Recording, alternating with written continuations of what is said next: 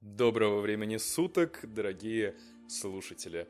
Мы сегодня с вами снова встретились, чтобы обсудить, как всегда, какую-то очень интересную тему, касающуюся квест-индустрии. Первая новость за сегодня, что на своей петличке я потеряла, где микрофон, кстати. Поэтому всем привет, с вами снова Катя и Слава, и мы обсуждаем квестики. Да, а, как вы могли понять по названию, сегодня мы, честно говоря, сейчас не можем даже сказать, какое там будет название, но, скорее всего, какое-то очень цепляющее, которое вы точно захотите нажать на этот выпуск и его послушать. Катя, сформулируй, пожалуйста, тему нашего сегодняшнего выпуска. А, тема выпуска заключена в такое предложение, как почему некоторые игроки имеют особенность возвращаться на определенные квесты и к определенным актерам на игры не один, не два, а по 20, по 40 раз. Странно, возможно, да, если, не знаю, вы все еще там ни разу не ходили в жизни на квесты, а если ходили, ну, как-то, да, не может быть, не так много, а, возможно, для вас эта тема покажется какой-то странной, да, почему мы вообще это обсуждаем, и вообще, что это, почему она существует. Но мы решили, что мы очень часто видим такой контингент, скажем так, э, аудитории, квестовой аудитории, он на самом деле составляет, ну, не очень большую часть, мне кажется, квестовой аудитории, всей вообще квестовой аудитории. Ну, нет, конечно же, что любые там новички или зеленые команды сайтов-агрегаторов, скорее всего, не придут в сороковой раз на одного и того же актера, если мы возьмем определенную выборку, то есть определенное квест-сообщество, которое погружено в квесты немножечко больше, чем все остальные игроки. Статистику мы можем делать по определенной группе ВКонтакте, в которой сидит большинство таких игроков. Всего в этой группе ВКонтакте 12 тысяч подписчиков сейчас. Уберем ботов, уберем тех, кто уже не ходит на квесты или тех, кто работают на квестах. Я думаю, что в Москве можно будет собрать, ну, 2-3 тысячи максимум. Даже это очень много. Возможно, 2 это прям точно максимум. Ты имеешь ты имеешь в виду всю аудиторию, как бы квестовую, ну, более-менее активную? Или это вот именно, которая погружена больше? Это из погруженной больше. Вот мы возьмем, что представим, что тысяча или две тысячи человек, есть такая у них тенденция ходить на квесты к определенным актерам по несколько раз. Но эта цифра не точная, это примерные расчеты на основе того, что мы видим в группе ВКонтакте. Больше мы не можем, к сожалению, сказать. Мы не одобряем некачественные, небезопасные квесты. Выступаем за искусство в квестах и доброжелательные отношения между обществом и квест-индустрией. Если вы вдруг не знаете, на какой квест пойти, напишите нам. Мы найдем выход вместе. Да, а, на самом деле, если говорить какими-то более известными терминами, известными какими-то понятиями, всех таких игроков можно назвать фанатами. А, или же по-другому группе. Да, есть термин, э, мы буквально недавно о нем узнали. Рыбка группе. Ну, типа того, да. Эм, во всяком случае, мы только недавно о нем узнали, но он очень-очень хорошо описывает то, что иногда происходит в квестовой индустрии, то, о чем мы, собственно, и говорим. Группе — это какая-то группа, ну, вообще изначально, что это такое, да, как это появилось и почему появилось. Группе это группа фанаток, как правило, это фанатки, ну, собственно, фанатки именно женского пола, какого-то известного рок-исполнителя или поп-исполнителя или рок-группы, поп-группы, которые, знаете, во время тура этой группы или исполнителя следуют за ними буквально по пятам, не знаю, поджидают их у автобуса, у гримерок, где-то у выхода со сцены и так далее и тому подобное.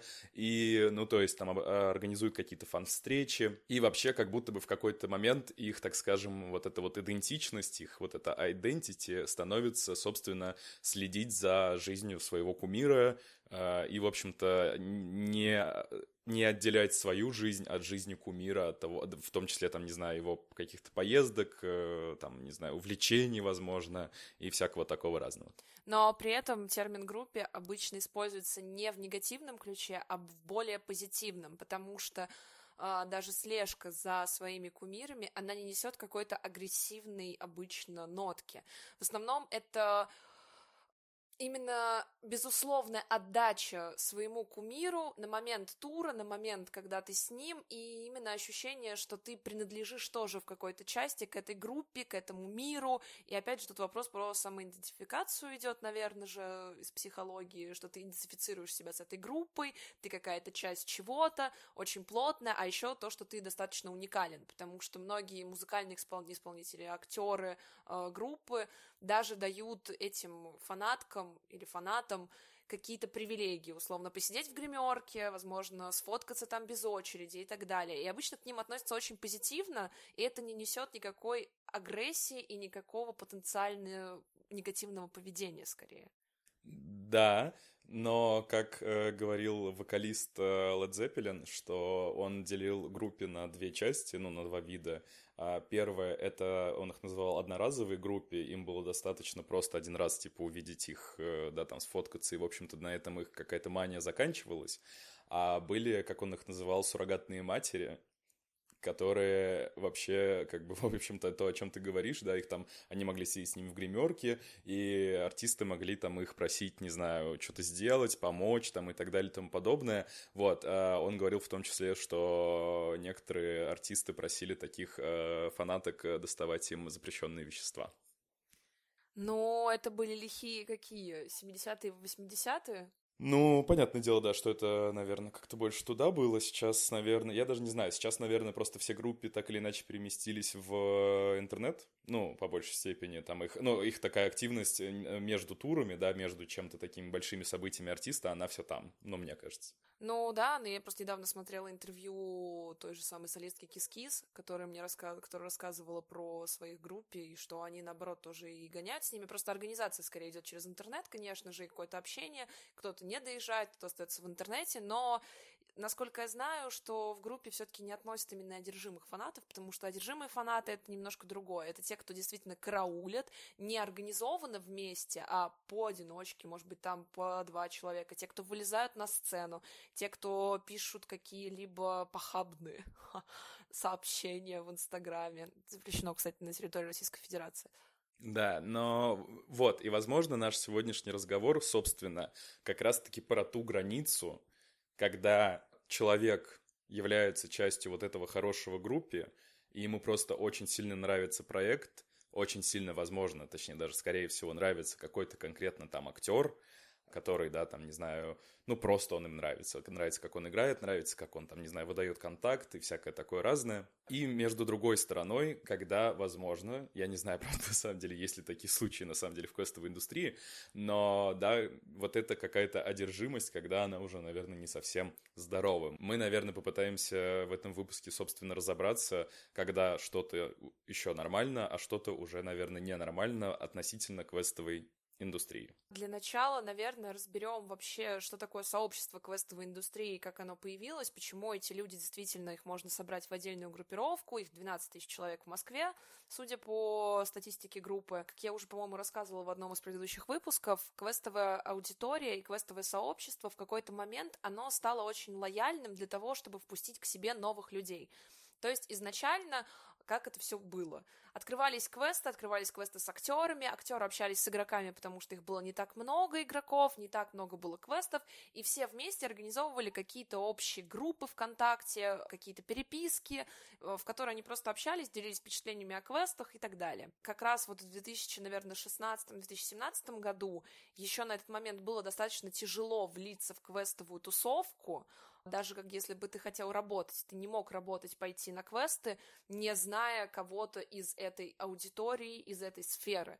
Ты не мог пойти через HeadHunter, ты не мог найти вакансию. То есть брали исключительно по знакомству, и в квестовую тусовку ты вливался по знакомству. Это была достаточно закрытая такая вот группировка почему люди там остаются, почему люди могут назвать это квестовой тусовкой какой-то отдельной, ну, как и самоидентификация, например, когда ты Эма или Год, ты себя, ну, я не знаю, какой еще пример привести, ты себя, ну, причисляешь к какой-то культуре, в которой ты как ты думаешь, возможно, эксперт, или в которой ты разбираешься, ты находишь людей по интересам, тебе комфортно находиться в этой группе, плюс мы все знаем, что человек — существо социальное, ему нужен человек, очень важно ощущать себя принадлежным к какой-то либо группе, вот, это как дополнительный вариант.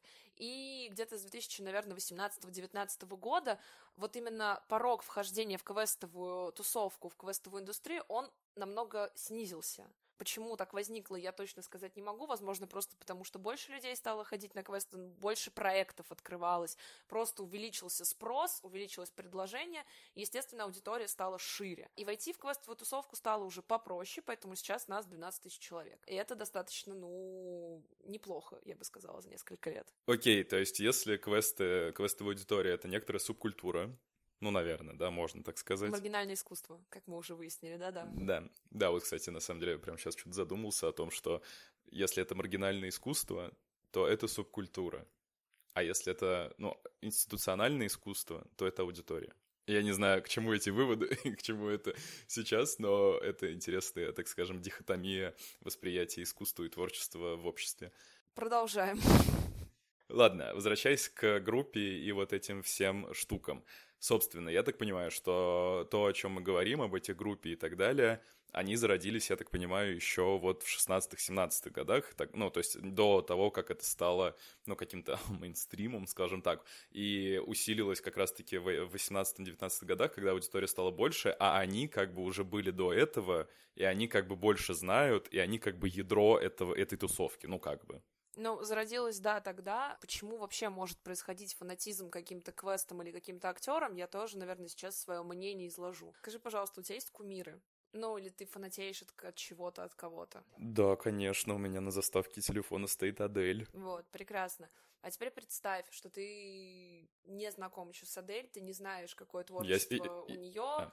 Ну, не знаком в плане, ты не знаком еще Представь, что ты не знаком с ее творчеством. Представь, что ты никогда его не слышал, не видел и так далее. А теперь вообрази, что эта ситуация в том, что Адель — это актриса на квестах, условно. Но неважно, какое творчество она выдает, это творчество тебе безумно нравится, и ты фанат. Ты приходишь на квест, она выдает это творчество, ты понимаешь, что ты начинаешь фанатеть, ты хочешь узнать, на каких квестах она еще работает, может быть, узнать, я не знаю, ее инстаграм, может быть, еще что-то. Почему так происходит? Э, сразу же тоже оговорюсь, что в основном мы сейчас будем обсуждать квесты, направленные на маньячную тематику или иммерсивную тематику, потому что актер, когда он разговаривает или когда он к тебе прикасается, это непосредственно близкое нахождение его рядом с тобой, в отличие от тех же мистических квестов или квестов без актеров. Там вообще нет актеров. Напоминаю, кстати, эскейпы.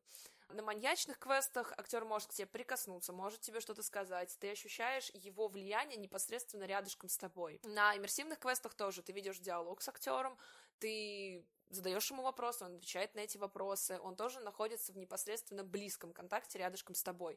На мистических квестах девочка может выскочить из угла, покричать и уйти. Это все-таки не такой близкий контакт с тобой, это скорее как комната страха, как фильм посмотреть. А теперь представь, что есть фанаты определенных актеров. Они посмотрели фильм, им очень нравится актер. Они готовы следить за его жизнью, они готовы смотреть другие фильмы с ним. А этот актер может находиться рядом с тобой, может поговорить с тобой после того, как ты посмотрел фильм, может с тобой попереписываться и так далее. Потому что он конкретно живой, он ощущаемый, ты его видишь, это не какая-то картинка, это не какая-то ежесекундная картинка, которую ты запомнил, если вдруг ты приезжаешь на фан-встречи с актером. Ты конкретно провел с ним время рядышком. Согласись? Наверное, наверное. Вот. Я, я, знаешь, я не могу прям сказать да, ну, потому что у меня такого как-то... Ну, я никогда не был, опять же, фанатом там квестовых актеров, поэтому, ну, то, что ты описываешь, я это понимаю. Ну, типа, я это представляю, но там не более. Супер. А теперь берем еще ситуацию в вакууме, что ты находишься на страшном квесте, тебе страшно, у тебя адреналин, и в этот момент какой-то человек находится рядом с тобой, и твой организм как будто бы может воспринять его не за что-то очень опасное и которое сейчас угрожает твоей жизни, потому что ты все-таки понимаешь, что ты на квесте, а за что-то, что находится с тобой в стрессовой ситуации. Поэтому может возникнуть какая-то связь, теншн с актером, ни в коем случае там не влюбленность, ни какого-то сексуального характера, а просто привязанность к человеку на какую-то секунду, просто потому что он находился с тобой в стрессовой ситуации. А после квеста он с тобой еще и поговорил, и спросил, как тебе, и рассказал, как играли игроки. И добавил тебя в друзья ВКонтакте. Да, и добавил еще друзья ВКонтакте. А вдруг тебе действительно очень понравилось, как он играл? А вдруг твой организм, ты пока еще подсознательно не понимаешь, что твой организм привязался к этому человеку, но тебе очень хочется узнать, чем он живет, на каких еще квестах он актерит, посмотреть на его актерскую игру. Логично? да, но Но а, возможно, то, что просто ты описываешь, да, как бы ты ни говорила, что это там не привязанность ничего, это все равно как будто бы так или иначе походит на какую-то, ну, симпатию, ну, в плане того, что, ну, ты же с настоящим человеком вот как раз взаимодействуешь, и как тебе кажется, есть ли эта грань между симпатией к человеку и интересом к его творчеству у квестовых, ну, вот таких э, группе? Мне кажется, что это идет очень рядышком, только это скорее не симпатия, а все-таки зарождение фанатизма. Мне кажется, что когда ты являешься фанатом какого-то человека или фанатом какого-то проекта, в любом случае симпатия туда включена. Возможно, не романтическая, но именно симпатия, что тебе нравится человек, это как будто бы включено в понятие фанатизма. Нет? Да, это, ну, понятное дело, но если... Вот, да, я говорю, что мне очень сильно нравится Адель, я ее фанат. И, собственно, я обожаю ее творчество, я его очень люблю, я готов переслушивать ее альбомы бесконечно. Она мне симпатична как человек, но человек в творчестве. Я понятия не имею, что она из себя представляет. Ну, понятное дело, что я там читал ее биографию, смотрел ее интервью, это все понятно. Ну, плюс-минус я знаю, но не целиком. А квестовые актеры, ты же с ними взаимодействуешь напрямую и узнаешь их лучше – и как раз-таки в этих процессах обычно зарождается уже симпатия непосредственно к человеку. И вот как раз-таки этот близкий контакт, он не сбивает ли, так сказать, компас от уважения к творчеству актера в сторону симпатии к нему как к человеку и, возможно, там какой-то романтическому объекту, ну, потенциально. Я думаю, что да, может сбивать, я думаю, что все равно у каждого человека это по-разному, то есть, например, даже ты мне говоришь, что если тебе понравился какой-то актер на квесте, то скорее бы он тебе понравился только из-за актерской игры, и ты вряд ли бы пришел еще раз 20 к нему играть на один и тот же проект, может быть, еще пару раз на какой-то другой проект. Но да, компас, конечно, сбивается, и мы не можем исключать того, что у игрока может возникнуть симпатия к актеру. Метафорично можно назвать это стокгольмским синдромом, ведь обычно эти актеры играют еще маньяков, они могут до тебя дотронуться не совсем в позитивном ключе, тебя могут поднять, тебя могут поставить, тебя могут схватить и так далее. Ну да, конечно, компас сбивается, и возникновение такой симпатии из-за близкого контакта возможно. Ну, я не могу этого отрицать. У меня было. Опа. Ладно, наверное, ты про это, возможно, расскажешь, возможно, нет. Но насчет стокгольмского синдрома все-таки это, ну, такое, как бы, это пример. Ну, мы похожее на, мы не утверждаем, что это Очень прям... Очень метафорично. Да, да, мы не говорим, что это он сам, да, ну, что-то, возможно, похоже. А, окей, хорошо. Есть что-то еще у тебя, может быть, умных мыслей сказать? Да, конечно, есть что добавить. И такой фанбазы у какого-то определенного квеста, если там игрокам нравится актер, или наоборот, очень сильно нравится квест, те, кто ходит к нему там, или к ним по 10, по 20 раз, в основном такими игроками являются девушки от 15 э, до, там, я не знаю, 30, ну, ладно, лет. То есть в основном это женский пол, в основном чаще это молодые девушки. Чаще они ходят всегда одной командой, то есть это четыре девочки или там три девочки, которые именно постоянно ходят. То есть иногда к ним кто-то добавляется, иногда убирается, но в основном они ходят какой-то своей такой группировкой, и именно в своей группировке фанатеют от квеста или от актеров. Опять же, еще хочу сказать, что фанатизм от квеста или от актеров не является чем-то плохим или чем-то негативным. Неважно, осознанно это, неосознанно это является нормальной реакцией на, как я уже сказала, условно, на близкий контакт с актером близкий контакт любого характера, ну, в общем-то, да, то, о чем ты говорила, и просто как человеческий контакт общения, ну и в том числе физический момент прохождения, собственно, игры. Да, также такие команды часто очень рисуют фанарты, например, по квесту, или приносят какие-то маленькие подарочки на игру актерам, или там сами что-то своими руками делают. При этом квесты к таким командам тоже достаточно лояльны, и им, возможно, даже позволяется немного больше. Что имеется в виду под немного больше? Условно, написание какой-то отдельной версии сценария только под эту команду либо же потусить в операторской после квеста вместе с актерами, посидеть, э, не знаю, попить чай, кофе, поразговаривать о жизни и так далее. Либо же разрешение этим э, игрокам выйти на игру к своим другим каким-то игрокам, доп. актерам. То есть квест очень лояльно относится к таким игрокам, потому что обычно и когда такие игроки приходят, актер с ними уже достаточно близко знаком, они уже переписывались где-либо, они уже общались, и скорее это можно назвать, что актеры и игроки становятся, наверное, друзьями, ну не близкими, но просто какими-то хорошими знакомыми, которым, возможно, позволяется немного больше. А ты также попала в квесты?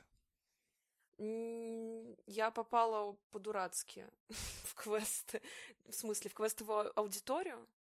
Нет, на самом деле я просто начала работать на квестах. То есть у меня как-то именно как это, влиться в квестовую аудиторию получилось только потому, что я уже изначально была актрисой или оператором. Ну, есть... а как ты туда устроилась? Ну, если ты говоришь, что некоторые так вот э, приходят в это... А, нет, кстати, да, ты согласен. Боже, грамоту тебе за очень важное уточнение. Да, на самом-то деле я так тусила на одном квесте, и меня устроили на работу. Но я не то чтобы фанатела от актеров на этом квесте. У меня есть своя история фанатизма от определенных актеров, когда я ходила к ним на квесты много раз, а, но попала я актрисой через квест, который скорее не был каким-то величайшим в моем там подсознании подсознании. Вот. Просто изначально я очень сильно хотела работать на квестах, и я искала любые выходы, чтобы именно начать работать. Не начать тусить и ходить по квестам, а именно работать. Вот. И, кстати, интересно, что все три человека, которые работали на этом квесте, они в дальнейшем действительно стали мне очень близкими друзьями, но это никак не связано, ну, хотя, возможно, связано, но там трое из них стали мне очень близкими друзьями, а один из них моим молодым человеком в будущем. Мне нечего скрывать, мне вообще нечего скрывать. Слушай, у меня была история, что я 10 раз ходила на один и тот же квест, и всем говорила, да нет, ну это не потому, что там играет актер. Мне просто очень нравится этот квест. Ну, кого я обманываю? Ну, нравился мне актер, наверное. Нравился ли он мне романтически или нравилось ли мне его творчество, сложно сказать, потому что романтических связей у меня никаких с ним не было, общения какого-то очень близкого тоже там с ним не было, но, тем не менее, ну да, ходила я раз десять туда. И что? Я тебе ничего не сделаю, да, за это. Я... Да. И при... никто тебе ничего за это не сделает. При этом, например, у меня был квест, э, на который я тоже ходила раз 10-15, но все 10-15 раз я ходила на разных актеров э, в разное время, пока он не закрылся. А, но тогда у меня была позиция, что именно я фанатела от квеста, я фанатела от этого квеста как от идеи, и я хотела показать очень многим людям из моего окружения, что такое вообще может быть. И тут скорее вот я была именно фанатом квеста, причем я ему и ну, не фанарты записывала, но там, условно, кавер на песню, которая играла в этом квесте, и потом дарила им, по-моему, бутылку алкоголя с этикеткой, которая сделана в стилистике квеста.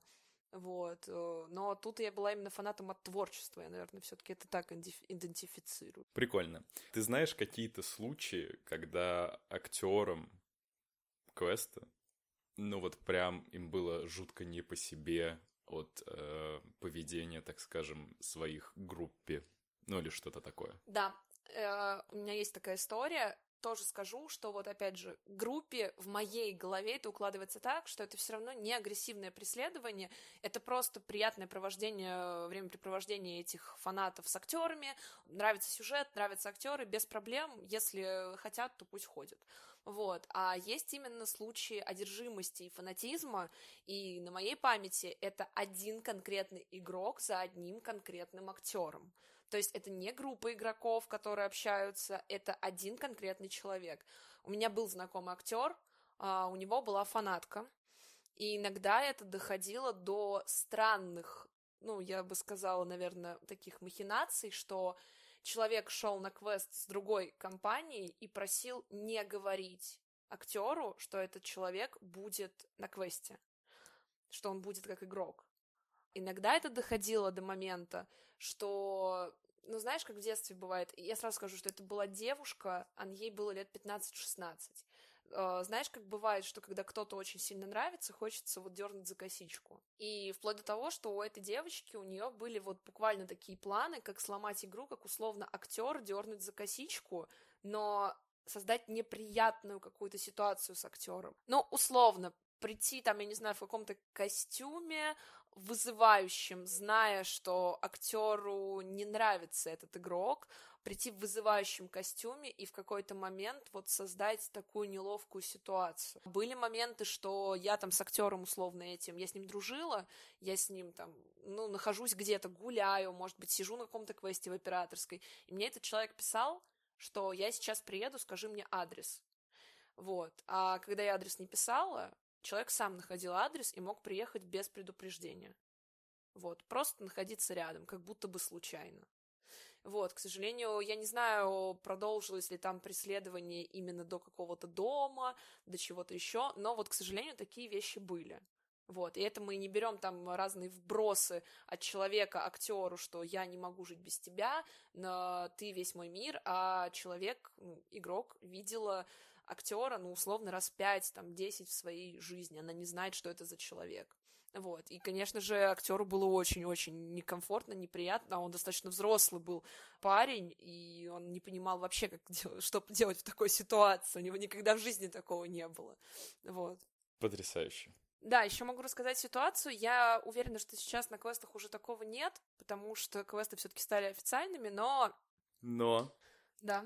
Раньше квесты были Точ... Они раньше точно были маргинальным развлечением. Ну, как бы тут мы не спорим, наверное, да, там, типа, какой-то год, там, условно, с 13 по 15 по 16 это вот такая какая-то серая зона, так скажем. Ну, с 13 по 16 еще не было нормально квестов с актерами. Ну да, но в плане... С 14, наверное, по 18 я бы так сказала. Ну, окей, да, где-то так. Это какая-то серая зона, когда все только это начинало появляться, квесты в гаражах, о которых мы говорили. Вот, и это было, возможно, не самым каким-то приятным, возможно, каким-то местом, некоторые из них, так скажем, мы об этом уже говорили в самом первом выпуске, но рассказывай, ладно. В плане того, что, э, давайте так, у, у каждого какого-то большого чего-то есть большая история. И у квестов тоже есть своя история, и не все, так скажем, ее эпизоды положительные. И мы это признаем, мы это понимаем, но мы об этом говорим. Мы, потому что мы хотим быть честны с аудиторией, да, и хотим рассказывать то, что было на самом деле, но оглядываясь на это, понимать, где мы сейчас. Да, да, ты все верно сказал. А, да, я знаю, что раньше часто на контактных квестах была такая история, что приходит команда, в основном тоже из девушек, потому что, опять же, маньяков играют в основном парни, мальчики. Вот, приходят девочки, э, условно, на квест, выбирают там режим медиум, их там покрутили, повертели, ну, схватили, ну, все аккуратно, вот. Ну, например, в какой-то момент на игре маньяк подошел к одному игроку, схватил за плечо и что-нибудь прошептал на ушко, условно. И, возможно, возможно, в голове игрока воспринялось это, что этот человек сделал не в роли, а в реальной жизни, потому что игрок ему понравился. И каждый раз, когда такие команды приходили еще раз на квест к этому же, игро... Э, к этому же актеру, я думаю, и у меня такое было, и у моих знакомых такое было, что игроки думали, что в этот раз, возможно, будет что-то большее. Мы не говорим, опять же, про какой-то очень сексуальный подтекст, но, возможно, там в этот раз ну, меня, например, этот актер вообще отпускать не будет, он мне расскажет всю историю, он только и будет со мной контачить и так далее. А актеры тоже тогда были не дураки, и каждый раз они немножечко больше увеличивали время провождения рядом с этим игроком, немножечко больше увеличивали контакт, условно, не только подышали два раза на ушко, но еще и рукой как-нибудь по шее провели, и все. Вот. И как будто бы каждый раз вот давались намеки, что в следующий раз будет еще больше. Это никогда не доходило до какого-то трэша, только если эти люди начинали общаться вне квеста, и тогда, может быть, сходились. Ну, действительно, были истории, что актеру очень понравился игрок, они потом сошлись. Вот действительно так, что это была какая-то игра. Вот. Мотивация у этого была ли деньги? Возможно. Мотивация этого было ли действительно ощущение какой-то вот такой игры? Тоже возможно. Но вот такой момент был, и так людей завлекали на квесты приходить еще несколько раз. Сейчас же такого, я думаю, уже, ну, нет, ну, это прям какое-то, наверное, дно так делать, зашквар. Ну, да, это считается, на самом деле, абсолютно зашкварным, я давно такого не встречала, а, плюс сейчас намного меньше контактных квестов, а, даже если они и есть, то они очень сильно регулируются, за ними очень сильно следят организаторы, и это просто недопустимо, ну, как минимум. Раньше были квесты, на которых камер не было, ну, о чем мы говорим, вот, а сейчас любое такое а, мероприятие будет и по камерам зафиксировано, да и кому это надо. Да. Как хорошо, что моя фан-аудитория — это 40-летние мужики, которым просто интересно пообщаться, потому что ну, я играю только на иммерсивных квестах и стараюсь говорить там какие-то умные штуки. Ну, а у меня... Нет, у меня, кстати, в основном э, мальчики либо девочки 16, 17, 18 лет. Как хорошо, что мы не будем с тобой драться за аудиторию. Это правда. Спасибо, что послушали этот выпуск. Нам было, правда, очень важно поделиться чем-то, так скажем, не совсем очевидным даже для большей части квестовой аудитории. Но мы решили, что это важно, и спасибо, что вы нас выслушали. Да, спасибо вам огромное. Ходите на квестики, а если не знаете, куда пойти, пишите нам. Мы выйдем с вами из комнаты.